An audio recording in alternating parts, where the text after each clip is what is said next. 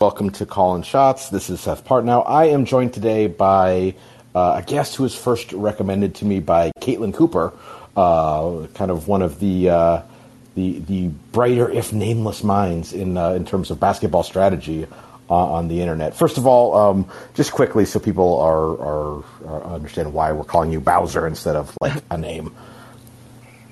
Uh, so, like two years ago, I deactivated my social media, and I was like the pandemic just started, all this free time for writing, and I wanted to start an account just to talk about basketball. And I did, and it was so freeing not having like high school friends and my little sister and all those people, you know, on my timeline.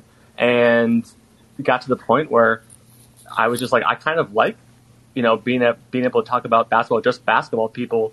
And so it started, you know, for a random reason, but I enjoyed it so much more that I just kept the mask on, so to speak, and now I've, you know, I think eventually my name will, you know, I'll say who I am, but I'm enjoying it like how it is right now, so I want to keep it going for a little bit longer because you know, when you're a teacher, you get students who Google you, and you get students who are like, "Hey, I tried a friend request," and I'm like, "You're not supposed to do that." um, so just keep it my name, uh, making myself ungoogleable, if that's a word, um, and so my students, my bosses, and all of them just you know keep basketball to basketball, and that's the reason I kept it anonymous so far. But I'll probably someday abandon the anonymity, but not yet. I imagine your, your players too. Well, the funny thing is, my players, because you know I spend so much more time with them, that I'm closer with them, and they know me much better, and you know they talk. And my players, honestly, like the only way I would get found out is if my players were listening to your podcast, and if they are, good. Like, if my players are seeking out basketball podcasts to be smarter about basketball, um, I welcome that. And then it would be kind of cool because they maybe they you know find out something because every once in a while we'll scrimmage, and I'll just do like one time I said a, a Spain back screen because I had to fill in for a scrimmage, and they were just blindsided by it. I'll just do like random things at them in the game, and if they follow me, if they follow you and stuff, they will be smarter and they won't get blindsided by a Spain back screen and stuff like that. So if my, my players find out, that's less of an issue. But high school is a lot like high school, a lot of gossip, a lot of whatever. so it's funny as a teacher, even as a teachers, we sort of regress and we gossip a lot. And so being able to keep these two things separate has been very uh, fun, but also very freeing. Like I just, sure. yeah, be, I don't have to worry about, you know, different groups of people. I can just talk to basketball nerds and that's why I like it. So I wanted to have you on because um, we, I, I, talk a lot about and people, you know, the, the, the tactics of the playoffs and the innovation and stuff like that. And and for folks who are who are in the room, um, this we we scheduled this. Uh, uh, you know, we, we talked about doing this a while ago, and it just happens that this is being recorded uh, during the week that the player tiers come out. Um, if you have questions, I'm not going to answer player tiers. Uh, I think I'm going to have Mike Prada on later in the week, and you can yell at me then. So uh, let's keep the questions to the playoff stuff, and or I have a quick mute figure. But I, I almost I assigned you homework basically. Um, to, to, to my, my question was like, hey, what are some of the, the, the things, the, the new things, the strategies, the tactics that that we saw in the playoffs this year, and what does that what does that kind of mean both for the league, over, the play in the league overall going forward, and you know for future playoff runs. Um, and I, I, the, the place to start, and this isn't necessarily like a, a specific you know prediction about what's going forward, but I by far I think the single biggest strategic talking point of the playoffs was the Celtics defense on Steph Curry. So yeah. let's, let's, let's start there. Um, so yeah, I, I just I like open ended. Go ahead so here's one of the things is I love it that more and more defenses are becoming unpredictable. You know, just mixing up coverages. Even Golden State's a great example of this. Like their man looks like a zone, and their zone looks like a man. Um, sometimes you hedge, sometimes you drop, whatever things like that. Because if it's the same look every time, then you know exactly you know who's going to be open, and it's easier for offense just to run the same play. And so for one, even if you like don't love the drop coverage, mixing up the coverages, I think, is has its benefits. And like one of the, but the other thing is, if you want to run drop coverage against Steph, it helps to have Derrick White. It helps to have Marcus Smart as well. Like you know, I was talking to my coach about my head coach about drop coverage, and he was like, "It's not so much the screeners defender." He said he's only had one defender in all of his years of coaching who was good enough in navigating screens that he could have ran drop coverage. And so when Steph gets off the screen and whoever you know gets dies on the screen is defender, then it's a wide open three and it looks horrible. But when Derrick White like beats the screen, and gets the rear view contest, does whatever, especially now that they are um, you no longer can do that like Trae Young stop and have the guy run into you from the rear view contest. Uh, especially now that they're no longer calling that foul. It seemed like a pretty good idea, but also everything looks better when you have a Derrick White on the ball. Like so, if you had a Lonzo or Caruso or whoever um, as a you know Jrue Holiday as your on ball defender, drop coverage looks a lot better than if you have. Uh, Donovan, here, I'll say it. Donovan Mitchell. Sure, sure. Yeah, drop coverage doesn't look as good. And so for one, I liked the switching it up.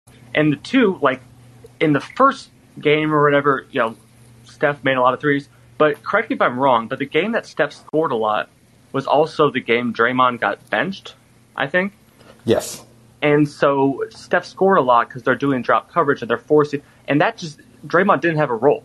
Like if you are in drop coverage and you can have a good screen navigation and Steph doesn't get a wide open three every time, then all of a sudden Draymond doesn't get going, Clay doesn't get going, Poole, uh, not Poole because he can get going on his own, but like Wiggins doesn't get going because all those like my friend Evan Gilberto said that I was asking him like who's the second best shot creator on the Warriors, and he said number one is Steph Curry, number two is the threat of Steph Curry or, or gravity of Steph Curry, and so having that drop coverage kind of removes the gravity. I mean, it makes Steph Curry better, but it removes the gravity of him.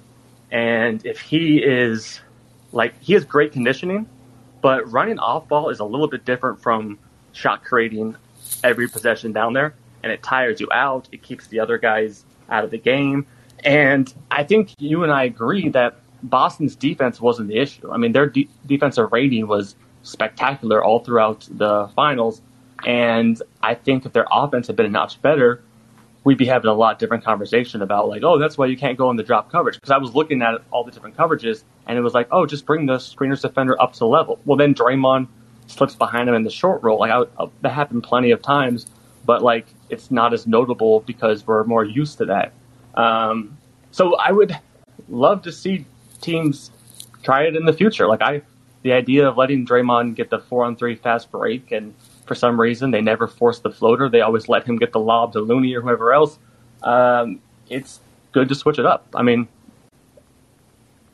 Sure. No, the, and I had I had actually a uh, someone from a from a different team that was not involved in the series like like text me at the time saying like yeah everyone's focused on the shots Curry's hitting and kind of ignoring as you said all the all the other things that aren't happening because like Steph is Steph has like is is is the offense.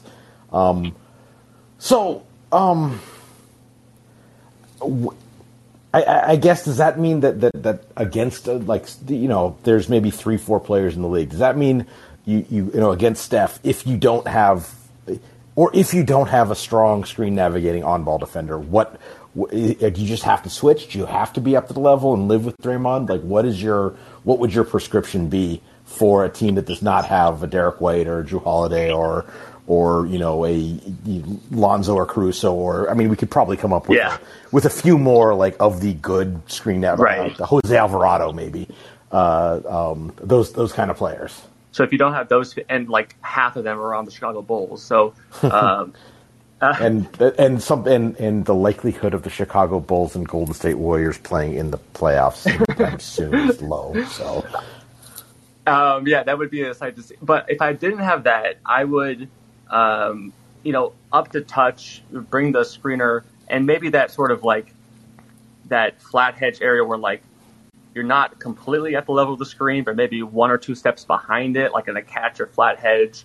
Um, that's what I would try to do, and then switch, um, especially. But also the other thing is, as I was noticing, sort of anecdotally, uh, Steph is better pulling up when he can gather from his left hand, and even when he would like so Boston, they would do I've been calling this stronging coverage. I don't even know if that's a thing. I think that's right. Where you force them, like you force them, like some teams, like either strong, like their strong hand, or they just use it as a as shorthand for right, since most Right. players are right-handed. And so sometimes you weak a screen, which is you know you force the the dribbler to his left hand, weak hand, and so you did like if there's a screen like a drag screen going to his right, you deny the screen and force him left. Well, Curry's so good at going left and hitting that pull up side step three that Boston was doing the opposite. When Curry would come down the right side of the court and they would uh, set a drag screen for him to go left toward the middle, they would actually deny that screen. So they would, unlike the Jays where you force them left, they were forcing Curry right. And it was working, but then, you know, Curry's just Curry. What he would do sometimes is he would snake around, he would go right, and then he would veer back left, and then be going left when he hit, hit the shot. But like strong in coverage, I also I think Memphis did that to Minnesota uh, to uh, Anthony Edwards because he also likes to go to his weak or whatever left hand, um, his non-shooting hand, uh, and so that coverage kind of intrigues me of forcing Steph to his right, um, and there's other things. Uh, one thing Steph Curry would do is called body coverage. When when he was you know guarding Marcus Smart and Marcus Smart was screening for Jayson Tatum and they want to get a switch. Curry would like shove Derrick White or Marcus Smart, the screener, away from the three point line to where like Tatum was then then out of his uh, range. So whoever was guarding Tatum could go under the screen. And so when Boston when they set those really really high screens for Curry, Boston started going under them because you know Curry's not going to shoot a half court shot. He might shoot 35 feet, 30 feet, 20 feet, whatever.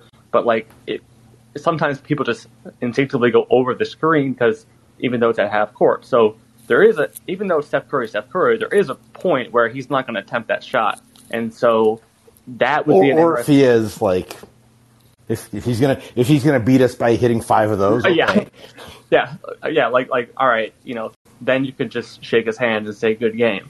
Um, but I like the idea of like, don't let Draymond get going.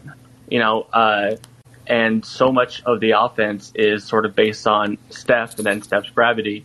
Um, so if you can not let Draymond get going, then he's even like his defensive, um, not effort, but his defensive impact is sort of muted you know, because it gets into you. If you're on offense and you're just zero points and four turnovers or whatever, sometimes that can affect your, I don't know. Yeah, no, Like, he, he for the first three games or so of the series, like it did seem like his defense was almost uh, like more about like, for lack of a better term, shithousing as it was about like defending. Like he was, you know, trying to goad people into stuff and and you know, be an be be an instigator almost. And it's like that that's a thin line. And I think for the first couple games of the series, when his offense was gone, was not was not there. Like he was probably over that line into sort of the uh, questionable effectiveness.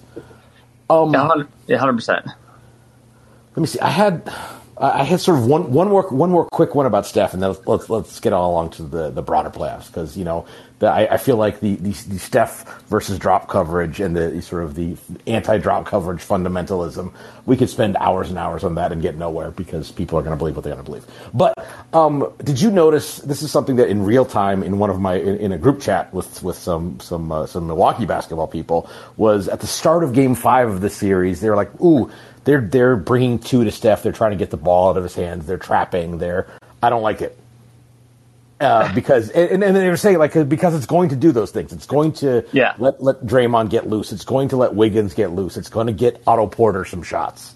And I think that that happened a little bit early in that game. I like is that just like seeing what I want to see, or did you notice that as well? No, I noticed that as well. They would also they would try to do this thing where um, Steph would come off a ball screen and like the the defender one uh, gap away would either aggressively stunt at him or even switch on to Curry, and it, and they're just so good at keeping the ball moving that it was just you know a hockey assist every single time.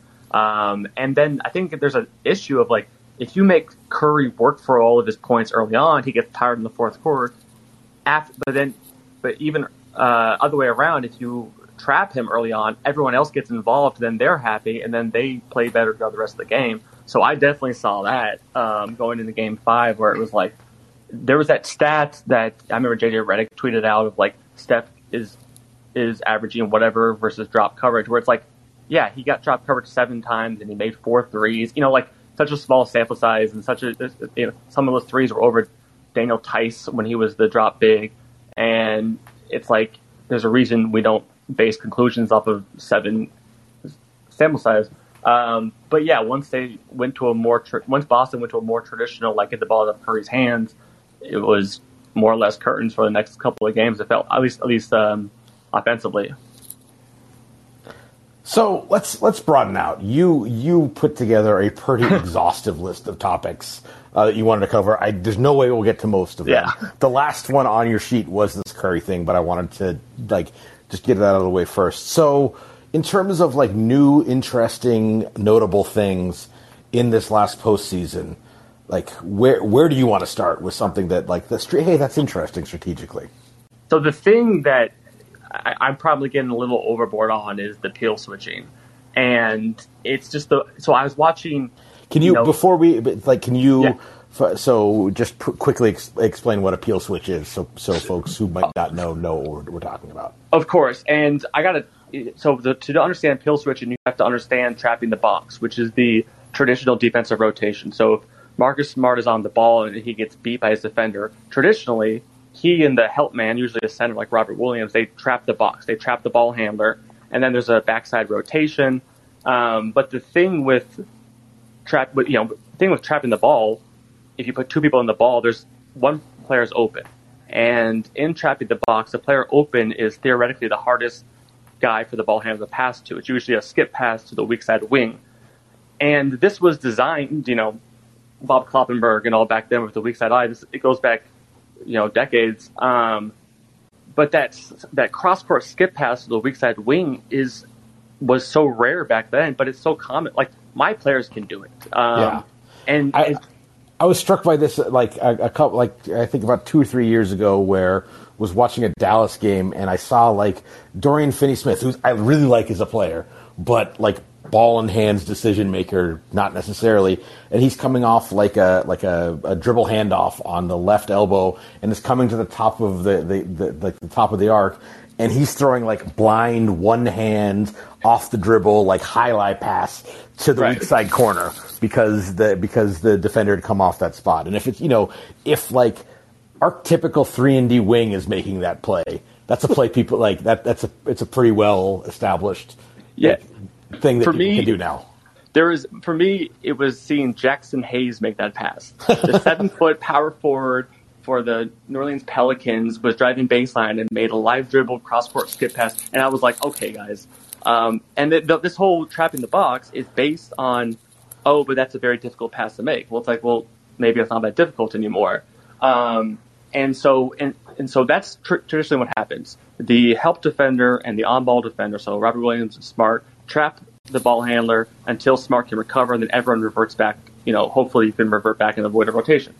Um, so peel switching is different. Peel switching is Marcus Smart gets beat. Instead of him and Robert Williams trapping the ball handler, uh, Robert Williams just switches onto the ball handler, and then Marcus Smart can peel off and take Robert Williams' guy, or you can rotate around and Marcus Smart will peel off and guard an open guy in the perimeter. And so one of the differences, trapping the box is usually around the restricted area, and so there's two guys on the ball around the restricted area. But in peel switching, Marcus Smart will peel off around like the free throw line. So then his closeout is from the free throw line to the three point line, as opposed to the restricted area to the three point line. And so it's and also you can do um, peel switching. So that was with Robert Williams, but also if Tatum is next to Smart and he's in the gap in between the ball handler and his man and the ball uh, the ball handler can dribble at Tatum. So then Tatum on the perimeter can switch on to Smart, and then Smart can just peel off and take Tatum's guy. So it's it's it was. I remember hearing about peel switching, like, oh, this is a cool thing. But in the playoffs, I was like watching Utah and Phoenix, and I was like, they're actually making a lot of the times they're making the right rotations, and the right rotation is one predictable, and then two. One time I remember Rudy Gobert was at the right wing and he had to close out whatever, how many feet, 40 feet, 30, I don't know what it is, to the left corner to uh, Reggie Bullock, and he just pumps and gets a dunk. And it was like, all right, maybe don't ask our seven footer to make a 35 foot closeout or whatever it is. or anybody to make a 35. Right. foot, yeah. it's like, it's, this isn't Rudy Gobert's fault here. Right. It's Like you, you, you run out of guys. Basically, you run out of guys to rotate if you if the offense is, is well spaced and knows to, how to swing. So As- it's like okay, we make the first rotation, the second rotation, and we're out of defenders. Yeah, and so the Mavericks just did that all the time. It was just one more pass, one more pass, and then open three. And so I'm and I'm seeing this, and I'm like, well, it would help if the Jazz and the Suns had secondary rim protectors. You know, like they always have Bojan, and then they have uh, Jae Crowder or Cam Johnson as their power forwards. Like, you know, not really great rim protectors. And then I was like, Dallas was going. They had lineups that had Davis Bertans at center and Dorian Finney-Smith at power forward, and they were doing better defense than with eight. And so, like, how is the team with zero rim protectors doing better than the team with one rim protector? And like, the answer is sort of peel switching. It, it I've realized that it's like the antidote to not the antidote. It's not going to stop it, but at least make it slow down five out offenses. And instead of like instead of like having oh we have these perfect rotations or, or the defenders flying around the ball it's like what if we stay out of rotations in the first place you know um, and then the benefit of that is if you know you can peel switch the on-ball player can guard the ball handler more tightly and take away that step back three so what Luka would do is he would iso Ayton or Cam Johnson he would get past him for an easy layup so the next time Ayton or Cam Johnson or whoever would sort of sag off a step or two and then Luka would just you know, pull up three, step back three. And that's why being so close on Jaylen Brown and Jayson Tatum is why forcing them left worked for Golden State. So if you're not close on Jayson Tatum, but you're forcing him left, well, he's really good at this side step left three. So, you know, Bjelica and Otto Porter and all, you have to be close, you have to force the guy left, but be close enough to take away a step back three.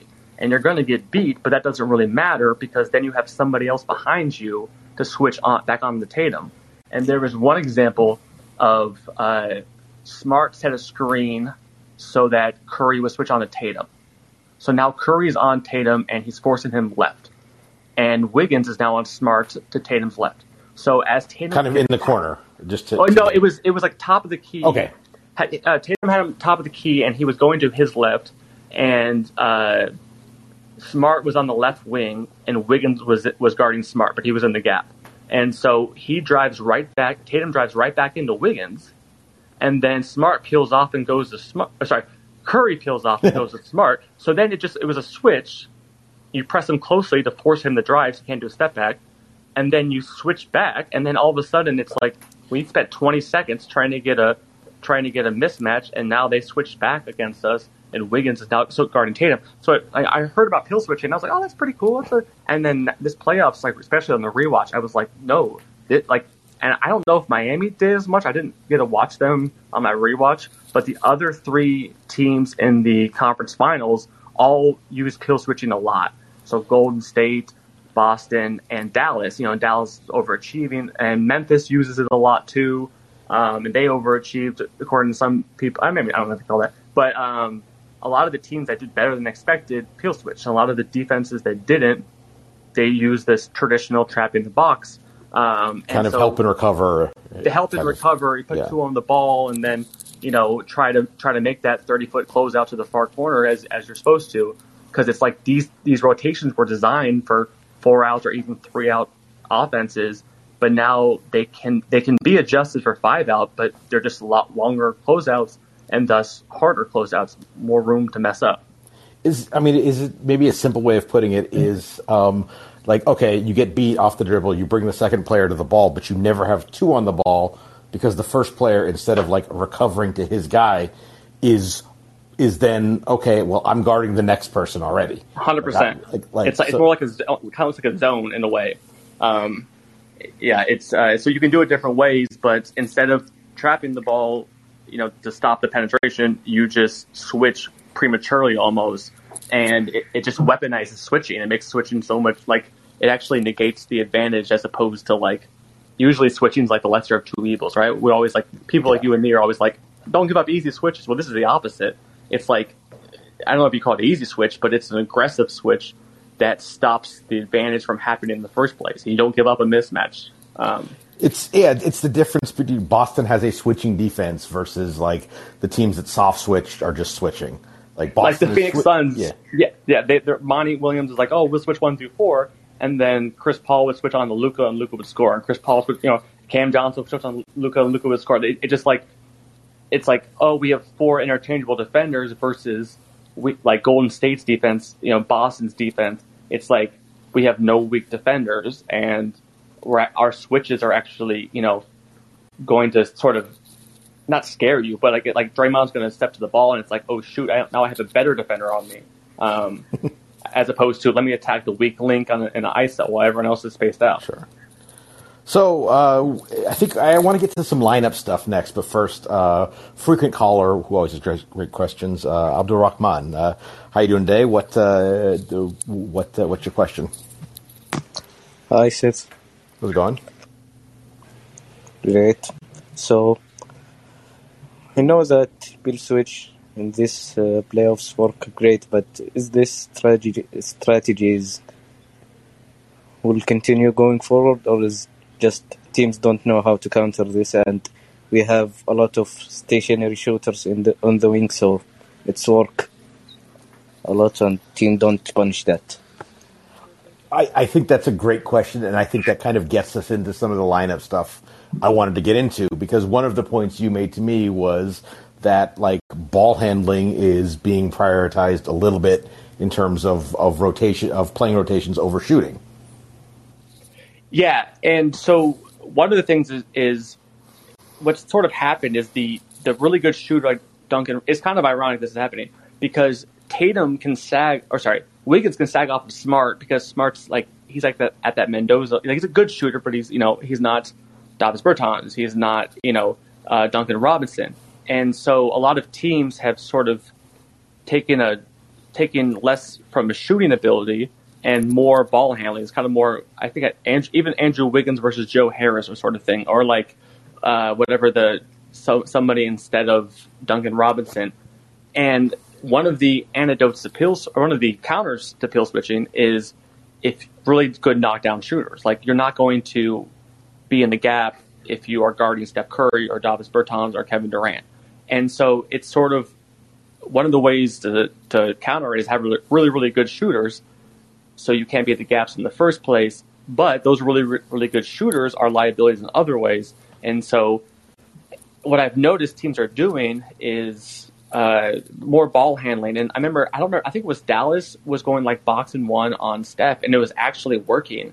And then they sub Jordan Poole in, and you let Jordan Poole play four and four, and he's going to score. Um, and uh, on the flip side of it, you know, Trae Young, when he was trying to do all the ball handling for the Hawks, Miami really kind of just uh, nipped that in the bud, and and hence they trade for Dejounte Murray, and you know, the Celtics traded for Derrick White. They get another ball handler in there, um, and I'm seeing sort of more and more two ball handler lineups, and it's not a new thing because you know James Harden and Chris Paul they were had a historically great offense doing it, but it's um, sort of on the rise, and it's sort of an anti-heliocentrism model, um, and I think.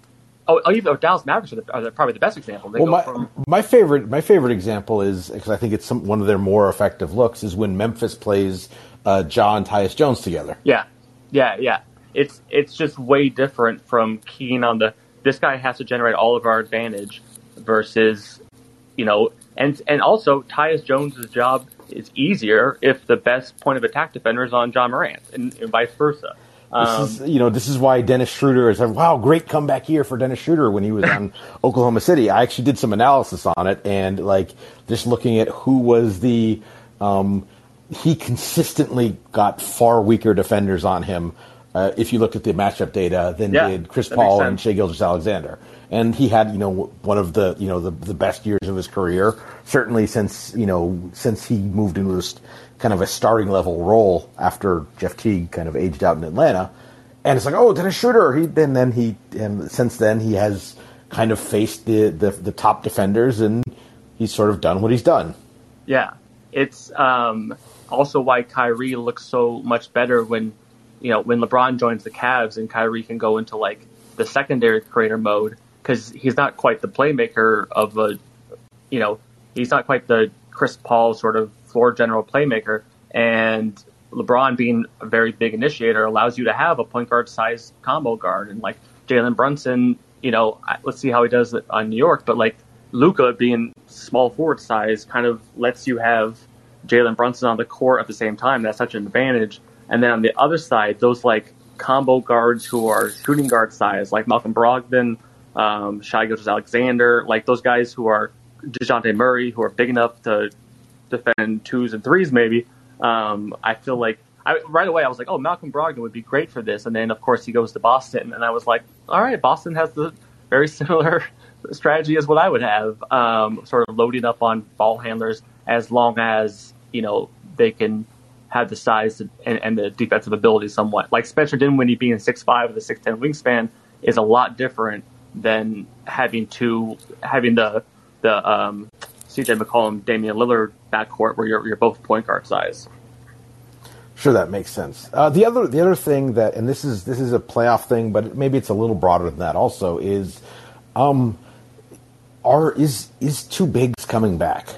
Is it, we've been we've been going like four out and even five out has been like the hotness for a number of years, and you know some teams have had some success. And it's the funny thing is people are treating this like it's a new thing, but like the, before this year, like you look at who the last two NBA champions were, really last three, like like uh, Toronto was big, mm-hmm. uh, uh, the Lakers in the bubble big, mm-hmm. the, the, the Bucks played huge in in most critical times of of the 2021 playoffs. Even if they, even when they went small, it's like, okay, well, we've got like, you know, Giannis and Bobby Portis and PJ Tucker and Khris Middleton's not small and Jrue Holiday's big and Pat Connaughton's a big wing. Like, yeah. it's not a, it's not a small lineup. Um, but but now it's even more explicit, like you know Cleveland with Evan Mobley and, and Jarrett Allen and, and even Lauri Markkanen like mixed in there. It seems like that sort of concept is coming back a little. Did that hold up in the playoffs, or is that a regular season only thing?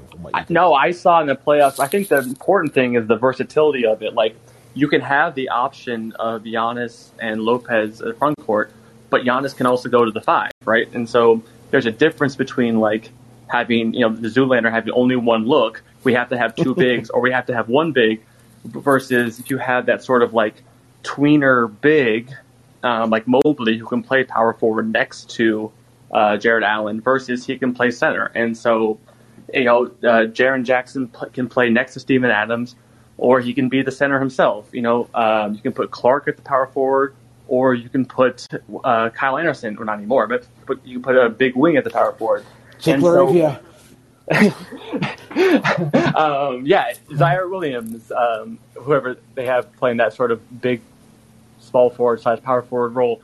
Um, so I think that's definitely coming back because one of the things is if to bring it back to peel switcher, which I seemingly cannot do, cannot not do, like ha, like that's actually why Cleveland's defense was working this year.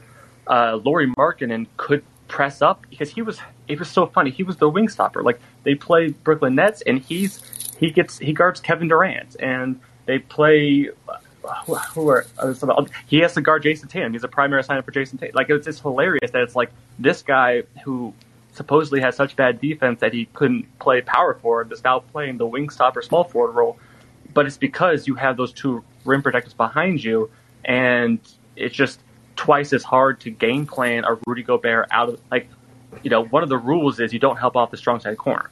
So what you know the Houston Rockets were doing this when they went small ball with Harden, but you put uh, the opponent's center in the strong side corner, and you put your ball handler in the strong side wing, and then he's this the rim protector is just out of the game.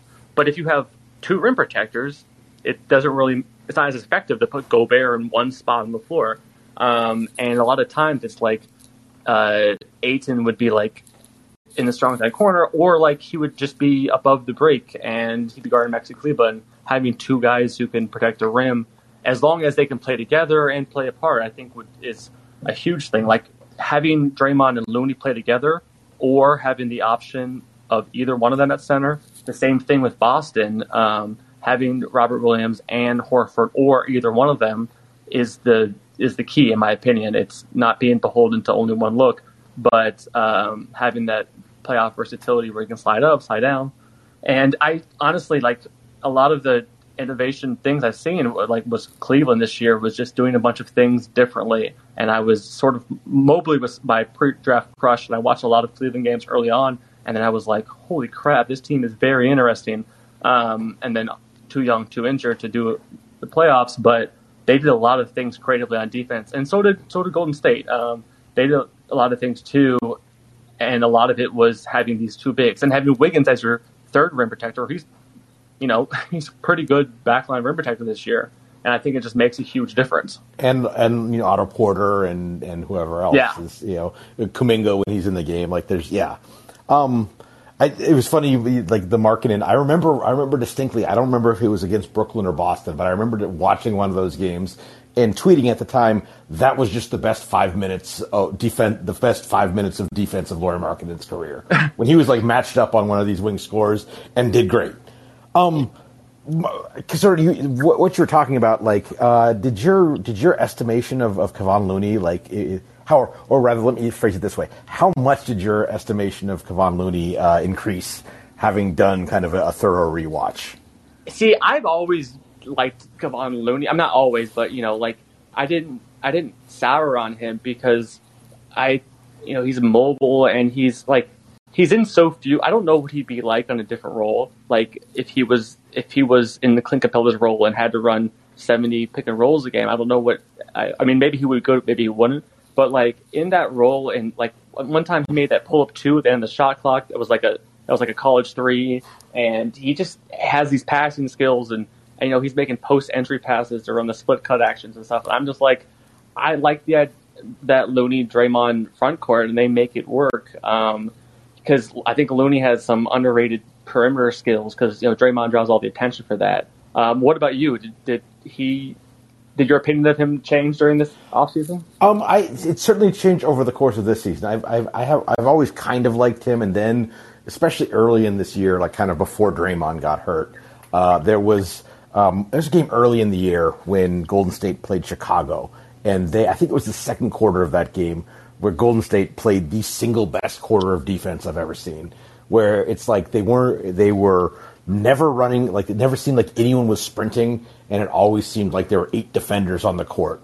and when you really broke it down, the person at the center of so much of like uh, you know not no pun intended, the person at the center of so many of these like just blowing up Chicago's actions was Looney, just being you know in the right place, being able to stay in front of a perimeter player, just like being being in a spot early, um, and you know like there like there were teams that would like hunt switches to get like a guard onto Looney, and it's like, but why? Like that's not really you're not really Old habits. yeah, you haven't really gained much there. It's you know, it's it's like it, it's not quite as like counter scouting report as like posting up Harden should be Yeah. ha- has been in the past, but uh, yeah. So no, I think that, but then you should see it in the playoffs, and it's like, oh oh yeah, this this is like like a guy who should get like legitimately should get all defense consideration. Uh, A hundred percent, and he's flying around. He's mobile, and he's he's kind of in that rim protection mode of like he's not the shot blocker Robert Williams is, but he's sort of like can prevent the guy from getting to the rim in the first place. And then you have these, uh, you know, you give up a floater instead of a layup. That the efficiency goes down enough, even if you're a bad rim protector. And so, even though he doesn't get as many of the blocks, he is flying around there, and he's very mobile. Um, and it's a as al- and it's also a great fit. So it's and uh, to your example about the um, about the switch to get Looney uh, to bring it back to Markkanen and uh, James Harden when he was on the Nets was playing against Cavs and like twice in a row he switched Markkanen off of him to isolate Mobley and I was like what like what is this just are you an autopilot? Because then like Mobley stole the ball one time and then like got a uh, turnover the other time on, on dump off to Day'Ron Sharpe. It's just like kind of funny how people will do like oh he's a center let's go at him. And it's like oh no no that doesn't work here. Um, don't keep attacking Kevon Looney. I don't know. Uh, Sure. there, yeah, there, there are easier ways to score. Um, I kind of one one more question on the bigs, and this is again, this is this is a loaded, motivated question based on my prior held beliefs. You mentioned like these versatile, like four fives who can slide into a center role. Um, I fairly strongly feel for most of those players that's a sometimes food. Um, and the, the, you know the, the biggest example, and I go back to this all the time. I didn't love uh, Memphis benching Steven Adams. Not that Steven Adams is like a great matchup against Golden State. More that like uh, Jaren Jackson can't play the five for extended periods of time. Not Not because, fouling. yeah, well, yeah, that's why. I mean, he Yeah, yeah. basically his foul rate is like is, is like I don't know forty percent higher as a center than it is as a. But I think that's the most extreme example. Like Giannis doesn't love playing the five, No. but he'll do it to close games. AD, Uh, another yeah. example. Yeah, Um, and Mobley's maybe too skinny to do it full time now. Yeah. So I think uh, there's usually that tweener, that tweener guy is like the Marvin Bagley, John, the guy who like can't play the center defensively full time. And I feel like, like, you know, maybe they don't have the size or the foul or the non-fouling for Jaren Jackson or Mobley, but those guys who who act like Draymond, guys who are good good enough defenders to play the five versus the like the four point fives, the Julius Rand, the sort of like big John power forwards. Yeah, the guys who can't be your like he's a, a fine secondary rim protector, but you don't want him to be your, your Clint Capela full time. And so I like that as as you were saying, uh, was, was it bitch food? Yeah, I, a, a, I- sun, a sometimes food. a sometimes food having that option to go because Jaren Jackson he fouls too much, but he's a good enough rim protector to be your primary. Um, and having that option of like he can play power forward or center, maybe don't want him full time either one. But if I- you I get really him like to the fourth quarter with only two fouls on him, then go crazy. Yeah, and like Maxi Kleber, there's a few like power Yeah. forwards who are deceptively good at defense, and I think there's a big difference between those guys who are good enough defenders to play the five versus the John Collins, who is like you want him to play the five on offense and the four on defense. Um, those sort of like uh, pick and roll power forwards, you know, and there's a lot of players. So I like that versatility, but no, not having certain players always play the center position, and even like the innings eater of Steven Adams throughout the season to or, to play center during the regular season, even if or like uh, Dwight Howard and JaVale McGee on on uh, the Lakers, because Anthony Davis in those finals, I think played. I think I think the whole playoffs uh, in the bubble, he played the majority of the center minutes for the Lakers. But having the ability for him to play power forward saves his legs a little bit, and I think that's very crucial. Um, this is this is sort of related to a too big, uh, big question, and I see Abdul Rahman has another question. We'll get to that after this. Um, did you see any ways where teams were were finding ways to allow sort of non-shooters to not you know, this this is sort of one of the the, the, the early innovations of the Warriors run in like the 2014, 2015 playoffs was, oh, we're just not going to guard Tony Allen. Um, uh, and like that's now like that like Tony Allen, a non-shooter, has kind of become a thing. But it seems like teams, at least you know, to me, it seems like s- the smarter teams have started to find ways to okay, you can't just stand behind the arc, but you can be effective offensively. Um, what are some of the Yeah. things that teams have done to, to you know, Gary Payton has made himself a okay corner shooter, but that's not really his primary offensive effectiveness. So one of the things is cutting. So it's there's a big difference. Like I was looking at Isaac Okoro and Matisse Thybulle are like near identical three point percentage, three point rate, all that stuff, right? Three point per 36 minutes. But Isaac Okoro is a big physical cutter and a way better finisher. And so a lot of times what Cleveland would do, espe- also with Mobley on the perimeter, instead of like, you know, baseline drive, baseline drift, when you have a, the baseline drive, you want to have the opposite corner filled. But if that opposite corner guy was like Mobley, he would come in for a lob, and then the guy on the wing would fill the corner. And so, or if the, if uh, Okoro or Mobley were on the wing instead of the corner, they would 45 cut, make a basket cut uh, to the hoop, and sort of collapse that help defense, and sort of base like cutting based on personnel. So being a non-shooter who can cut is so much more important, so much easier than being a non-shooter who can't cut. Isn't a good, you know, finisher in the rim over defenders. Now the second thing um, uh, is having, you know, what, what we, we coaches call automatics, where it's like if the ball gets passed to this guy, automatic screen away or whatever. And so a lot of times when Brandon Clark was in the, he, and Brandon Clark, you know, has, hasn't been able to shoot for a couple of years. So when he was in the corner while Jaren Jackson would run the pick and roll or something, if the ball got passed to Brandon Clark, instead of him trying to shoot the 25% corner three, he would automatically pitch it to the guy in the wing and then go to the ball screen. And it was just like a, like the ball kept moving. Um, and, And so another thing, that almost if that almost puts you in a situation a lot like when I mean thinking of the finals, you know, when kind of later in the series when Draymond was effective offensively, like he wasn't trying to go to the rim, he was dribbling straight at Steph. He was dribbling Mm-hmm. Yeah. straight at Clay like Thompson. if you can't shoot, Yeah. go watch Draymond Green, and that's just the best. He's he's so and so I've like it's kind of funny for being a copycat league and and like teams have emulated Golden State shooting you know threes and and rims, but like. It's, correct me if I'm wrong. Not many teams have emulated how the Golden State has got those threes of a lot of like split cuts and stuff like that. And so another thing that um, the Pelicans would do with Larry Nance when he would get the ball in the corner, it was a split cut action of you pass to him instead of asking him to shoot or drive, you screen away, and then there's there's flow to your offense, as opposed to just like either he shoots the three or he tries to drive into a crowd. Um, so there are like a few different things because if you are going to go with more two big lineups for versatility, you have to have something in your arsenal besides the guy who can't shoot is spaced out to the three point line. Or also the other thing is like I kind of think we've all forgotten how good Ben Simmons is because I was I was I was I, okay, I, I'm glad you brought this up because this ties in. You mentioned Matisse Thybulle, and I think that there's there's a commonality there in that the way you mentioned Okoro was being used.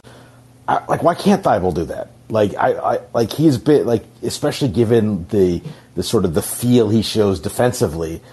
Why can't like why can't he he be used in offense in a way that's that's cutting? And it's a little bit, you know, uh, there's some commonalities, uh, a, a, a sort of a point of commonality in sort of the lack of creativity and how Ben Simmons was used offensively. I'll leave it for listeners to suss out what that is. Um, that you know is is kind of rendering these players like less effective than they could be with perhaps a little more creativity. So I, I watched a lot of Okoro at Auburn, and I don't think Thybulle ever had the offensive skill that like Okoro like can't shoot that well, but like he would be a lead ball handler. There was a lot of baseline out of bounds plays which are designed for him to attack his guy from the elbow, things like that, and and uh, and Matisse Thybulle like it's it's they're different body structures like like Okoro is a bowling ball. He starts running downhill. No one's gonna get in his way. But Matisse is more that like kind of lanky Danny Green body type, where he's he's not as like powerful coming at you full head of steam. And so what Ben Simmons would do when he was like weak side slot, they would do like I don't know if you call it a slot drive or stampede cut, but you would pass it to Ben Simmons, and instead of like you know usually you get the ball in the perimeter, you're supposed to look to shoot, and then if the closeout's too aggressive, you try to drive, right? So instead of catching and looking to shoot, you were almost running toward the basket by the time you catch the ball. Uh, go and catch, not catch and go. Yeah, go and catch. And so Ben Simmons would do this all the time. And so a lot of times they would run floppy action for JJ Redick, and he would pass it to Redick, and then Ben Simmons, the defender, was stunned over at Redick. So Redick would pa- pass it right back to him and go and catch, and he'd be on his way to the hoop. And so having a 6'10 athletic guy who can dribble and finish is a lot different from the 6'5 kind of lanky Matisse Thybulle type. So, um, you know, having some physical tools makes it a lot easier. If you're a good roller like Brandon Clark, um, if you're a good slasher finisher like Okoro or Simmons, it's a lot easier to adapt your offense. But also, I just, I just I like watching the playoffs again. I'm just like, why haven't more teams tried to emulate how Golden State gets his offense? More off ball screening, flowing. Like I think they ran the fewest pick and rolls last year, um, and the fewest or very few isolations. Um, but every other team, you know, it's isolation or pick and roll if the play breaks down. And maybe that's not the best fit for every team. I think Boston would be a great example. They got good passing bigs, good cutters, but not very great pick and roll ball handlers comparatively. I mean, I think it's it's you know Kelly Oubre wasn't great in Golden State because Yeah. It's it's you know you like there are some players who pl- who for lack of a better term are probably more effective playing by rote, and you know why Looney is a like why Looney is a is a very good fit in Golden State is is he's you know okay he may not be the the physically quickest or most explosive, but he he reads the game very well and is mobile and has good hands and all these little things that let him just you know do stuff with the ball. It used to be that mm-hmm. everyone was looking for players who could dribble, pass, and shoot. I think now it's sort of you're looking it's dribble, pass, shoot, defend, and you want three of 4 mm-hmm. Seems to be more of the that that's a guy who can who can be on the floor in the postseason. Uh, yeah. Let's let, us let us get back to you know uh, kind of where we got a, we got a couple more minutes here. Let's get back to Abdul Rahman for for one for one more question, and uh, then we'll we'll close up on uh, on another topic. So Seth, you talk about how teams use the non-shooter with the uh, with the great off-ball shooters, but why those off-ball physical wings or bigs don't ducking in or for easy layups against smaller players? I love a good duck in. Um, this is this was something that I think was a was a, a decent part of why of uh, underrated, I think, part of of and, and I'll let uh, Bowser, I'll let you answer this, but just this is uh, this is a particular love of mine is is the the Bucks in throughout that playoffs, like the number of times where like a, a, three would switch on to Brook Lopez and he'd be sitting in the corner. It's like, oh, I got a three on me, and he'd just run to the front of the rim. Um, like yeah. they, you know, you, those aren't like designed actions or anything like that, but you get a couple buckets a game that way. Um, that, that that certainly is a way to discourage like parking your your kind of mediocre defensive small forward on on Brook Lopez. And um, you know, Marcus Smart that Paul Pierce cut from the weak side corner, ducking. Uh, Marcus Smart was doing it to Steph. Now Steph, you know, he's a, a fighter and he's not as bad a defender as some people think, and so it stopped working once um, Curry knew it was happening. But like, I love when teams instead of like instead of like, hey, we want to get Trae Young from the far corner onto our ball handler, let's set you know all these screens and get a switch and, and worry about that. As Boston kept trying to do, and then that wastes the shot clock. It's like, what if Mikal Bridges does the duck in, like because the Phoenix Suns used to do it. That's why I'm thinking of, of those two. But it's a way to attack a weak defender without trying to have all these people move out of the way so he can set a so he can set a ball screen. Um, and just the duck in as like I just more cutting in general, more like rim threats as opposed to like like Houston Rockets with Harden took the five out to the extreme where everyone was stationary. And I think a lot of teams have been too stationary, sort of like, I need to be in this corner because that's where my ball handler is going to expect me to be. But having that sort of rim pressure in different ways, if it's through duckins and through cuts, um, I think is another one of those trends we're going to see more because I really like those as well, and not like an every time thing, but especially when you see the opportunity. The, I, and it's also it, it like it takes two seconds on the shot clock instead of yeah. yeah, that's, you can duck in and then duck back out. yeah, like like you know, again, like the duck in is something like my pet peeve is the is the dribble dribble waiting for thing to happen. Oh crap! There's eight seconds on the shot clock. What do we do now? Yeah, Exactly. Um, let, me see. We again, we've probably covered about a quarter of. of so I apologize because then you, I I didn't mean to assign you homework, but you went and, and, and produced like a you know the outline yeah. of a the outline of a book basically. um, well, and so is um, there like? Oh, sorry, go ahead. Well, when your wife tweeted today that she read your DMs and some of you need therapy, was she were talking about me? No, she was talking about she was talking about responses to the uh, yeah yeah. But no, I um, I was like because it was funny. I sent you like uh, whatever it was, twenty ideas, and you're like, wow, lol, or whatever. And I was like, because I was I was just loving this stuff. Um, uh, so things that um, more things that I wanted to talk about. Um, oh, one of the things we talked about this a little bit, but uh, I wonder more and more players are getting this sidestep left three and it's like one of the best antidotes to ice coverage. And the ice coverage is, if you don't know, it's when you force the ball handler to the sideline, and usually when he's on the left wing and he wants to get a pick going to his right, going to the middle, you ice it to keep him wet. When Dallas was trying to ice Steph Curry, it was like an automatic three points every time because he has that sidestep left three, and so does Tatum, and so does Zach LaVine, and a lot of guys like so that. So does Luka, and so does like, yeah. So many people have yeah. that sidestep left three. So I'm wondering if more people are going to add that, and then will ice become less effective? Um, you know, I, I don't think you know Dorian Finney-Smith to use him again, or I don't think everyone's going to add it. But uh, if the guys who run pick and rolls keep adding that, is ice going to become less effective? Um, that's sort of a, a shorter idea that I just I was going back some through over some of those sidestep left threes. Also on switches, it's like you're on the left wing, the guy's in a no middle stance. Um, if you have a switch, you have a big on you. It's like he, he gives you a foot of room. He doesn't want to get beat. Sidestep left three, sidestep left three. Like I made a little compilation. It was just like over and over again um, because it's like keep the guy from going to a strong hand, going to his right hand, going middle.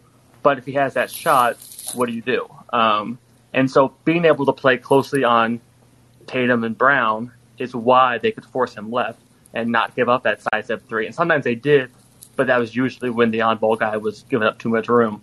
Um, so I've, I've, got, I've got, I, got, I think I got. Um, uh, right as we started, uh, Abdul Rahman actually put in, in text he was he was surprised that we were talking about Golden State Boston and not Phoenix Dallas. And I think Oh. that's a this is a place where we could where maybe we should we should end is what happened to Phoenix in, So- in, in that in like at, at the end of that series. So I'm. You saw the article about like maybe Phoenix players had COVID game Yeah. seven, and, so I was kind of going back and watching this and wondering how much of that would feel true. And maybe they did. I have no idea. I, I haven't heard anything since that, that article originally came out. But from game six and seven, it was just like, it, it was just like uh, uh, unstoppable. Tr- uh, Dallas was just like trucking them. It's like an unstoppable offense, and it was just So it wasn't like a strategic thing. It was just like it was what like best What- best adjustment is play better. No. It was it was hundred percent strategic. But Oh, so I, I don't know how to say his last name, but Igor Kokoskov, the the Slovenian head coach, who was I think. Is that how you? Oh, okay. Yeah. I, sorry, sorry, Igor. Um, he's like, if you are, you know, on the Twitter, uh, coach's Twitter, he's like, everyone loves his X's and O's, and he was assistant coach on Jason Kidd's staff, and he just had a counter for every single thing Monty Williams did. Monty Williams put uh, defenders one pass away in the gap, and then so the offensive player would cut behind them. They tried, they tried zoning up. It would do more cutting. They would try to do all these different things until eventually it was like Monty Williams ran. Like he did a lot of adjustments. Somebody I put, I tweeted something and someone's like, well, "That's why Monty Williams he didn't make any adjustments. He made a ton of adjustments. It's just that Kokoskov had an answer or, or Igor had an answer every single time. And so game five was the one that Phoenix won, and I think I don't remember the reason, but there was like outlier shoot. There's, there was something where it was like I'm watching the game. I'm like, yeah, they won, but Dallas kind of made a lot of self, unforced errors and missed a lot of open shots and stuff like that. Um, so like games, even though it was a loss, but four, sorry, five, six, and seven, it was just like Phoenix was j- just had no answer, and so they would do these certain plays over and over again because Phoenix like ran out of options, and it was like, and so it was just that where it was it was maybe COVID was a factor, right? Um, but also it did seem like Phoenix did not have the answers to Igor's uh, So is X's that and O's and tweets. is that a is that a personnel thing in that they didn't like their players didn't have okay, Devin Booker can do this and that, but what Devin Booker can't do is or doesn't do is get to the rim quickly and finish. I think it's both. And, and um, or and you know uh, like Mikal Bridges can do a lot of things, but he can't like run. He, he he's not someone you want to give the ball to and say go ahead. Yeah, it's a hundred percent. I think pers- or sorry, it's it's half and half. Um, or part personnel, part scheme, and partly it was the fact of the peel switching, which you know I've already waxed poetic about, but also it's like it was you know you have Chris Paul. They just got an extension. Like like he got it.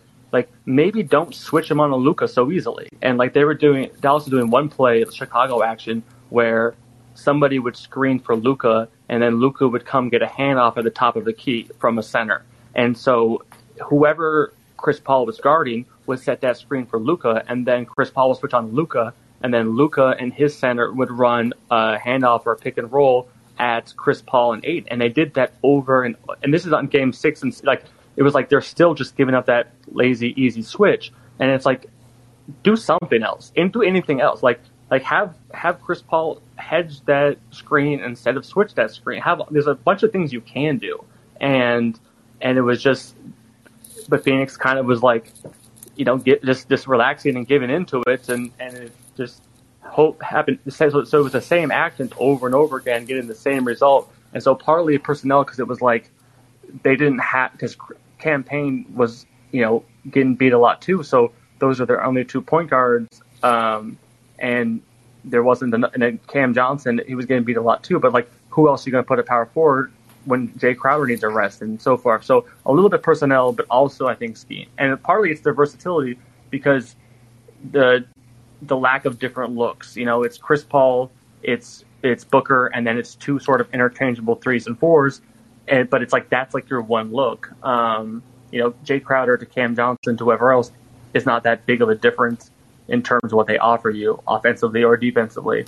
Um, and they didn't really they didn't really have a five out option either. And they didn't have uh, Maxi Kleber who could go play center and you know space the floor and sort of try to go tit for tat. Um, hundred percent. It was it was just the, watch the rest of the series further cemented my idea that Dallas kind of outcoached me. And Monty Williams is a great coach. He made a lot of adjustments. I don't want anyone thinking. I don't think that um, it was just every time he you, had a. You can get out. You can get out coached in the given series or given game the same way you can get outplayed. It's not. I, like, I, honestly I was thinking of that phrase. Like, yeah. like, like, yeah, that's what happens. Sometimes you have a bad series. Doesn't mean you're a bad player, a bad coach.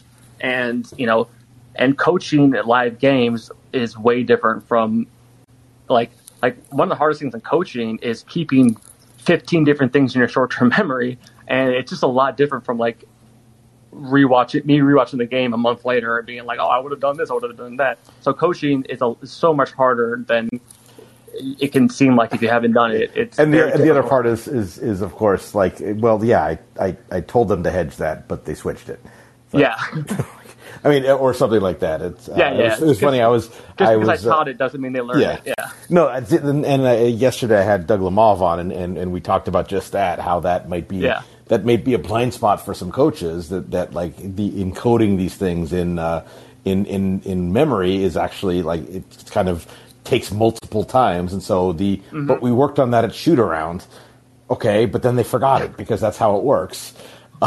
yeah, it's uh, I I he's great and says a lot of, especially because I'm also a teacher, and so I'll be like, "Hey guys, do this instead of that," and then they'll make the same error, and I'm just kind of like, "Did you not know the right thing to do?" But it's like, no. In the heat of the moment, you kind of forget. You you, fall, you over. Sometimes you overthink things. Like if you overcoach them, you give them too many things. Sometimes they mix up situations, and so it's a lot different. It's not just like NBA 2K where you're like setting drop coverage, setting hedge, and then they're going to hedge every single time. It's what a lot my, different uh, when you actually have the humans. What uh, my friend PD Webb calls academy brain. Yeah. Yeah. um, well, no, no, matter what, we're doing this. Yeah. Um, well, that's. I mean, I, you know, we could go on this forever, but I've already, I've already kept you for uh, more than the hour I promised. Uh, this was, this was super interesting. Um, I think, you know, ho- hopefully, you know, when next season gets going, we can uh, get get you back on to see if you, if there's any new wrinkles or anything like that that you're seeing, because it, it, yeah, it, love that that's that's something that is kind of common across the NBA, especially you know in the last ten or so years with uh, greater access to video. Is like one team does something once, and then you know video coordinators, oh, that's interesting, and then all of a sudden, two weeks later, everyone's doing it. Um, so just you know, kind of seeing which which new wrinkles are going viral next year. So uh, hopefully, we'll yeah, and that's one of the things I was like Golden State is copycat league, and I was like, why is not more teams like tried Golden State's whatever? And you know, you gave the Kelly Oubre example, but defensively, Golden State did so many cool things this year, um, and other teams are doing it too in the regular season. And uh, as Abdul Rahim is saying, there are counters to it, but sort of is the counter. You know, you know, does it always work or yada yada? Um, yeah, I would love to come back on whenever whenever you're happy. Well, very cool. Well, thank you so much for joining me, and uh, folks if you uh, did join today to yell at me for player tiers, uh, you will be able to do so on after the after tier one is released on Friday. Uh, Mike Prada, who helped edit that piece and was one of the first person to berate me for kind of the initial uh, groupings I had, and they got ed- they got you know argued this way and that through the process. He's uh, he's going to join me, and uh, so you know yell at me then and get out of my DMs. Um, thanks a lot for listening. Uh, thank you again for, for joining me, and uh, we'll talk to you all later. Take care. All right, thanks.